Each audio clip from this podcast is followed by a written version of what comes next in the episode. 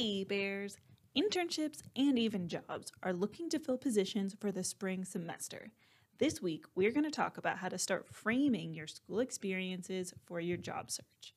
And click the link in our bio to register for the Resume and Job Tips event over Zoom on Wednesday afternoon. The folks from Career Readiness will tell you how to build up your resume, how to network, and how to prepare for life after graduation. And even if you are several semesters away from graduation or looking for internships, the information in today's weekly and that resume tips event can still help you. Now, when I was a sophomore, my resume was pretty sparse and I did not know what LinkedIn was.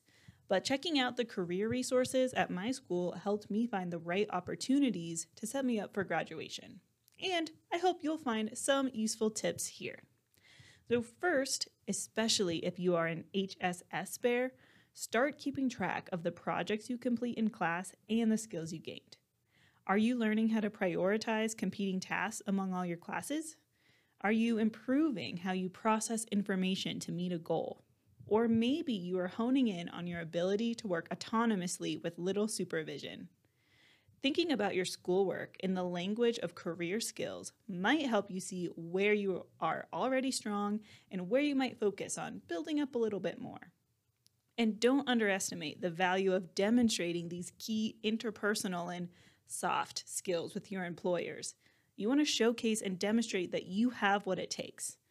Side note, I don't like the idea of soft skills. I think we all know that staying organized and motivated can be a tough thing to learn and to do consistently. There's nothing soft about it. Second, find a student organization.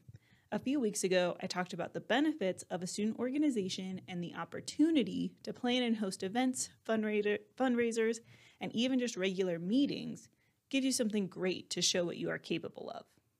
And it doesn't have to take all of your time either. Even planning one big event with your club members will give you something extra for your resume. And don't forget to explain how you contributed to that event in your cover letters. Tell me how you coordinated the logistics or facilitated the meetings. And third, don't sell yourself short. The jobs you are working now may not feel significant for your career goals, but just like your classes, you can pick out the key experiences you are gaining. For example, if you've worked in a restaurant, expand on your responsibilities beyond served customers or waited tables. What do you have to know and do to serve customers well? And how many customers on average did you balance in a shift? Instead of just serving customers, were you managing the timeliness of orders to ensure their satisfaction? Did you collaborate with the kitchen to serve on average one hundred fifty plates per shift? Did you ever train new servers or staff?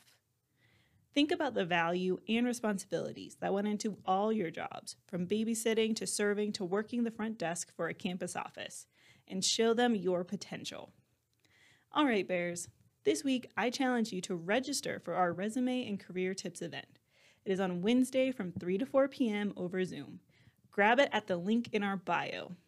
Thanks for joining me, Bears, and take a look at all the skills you are gaining. I'll see you next week.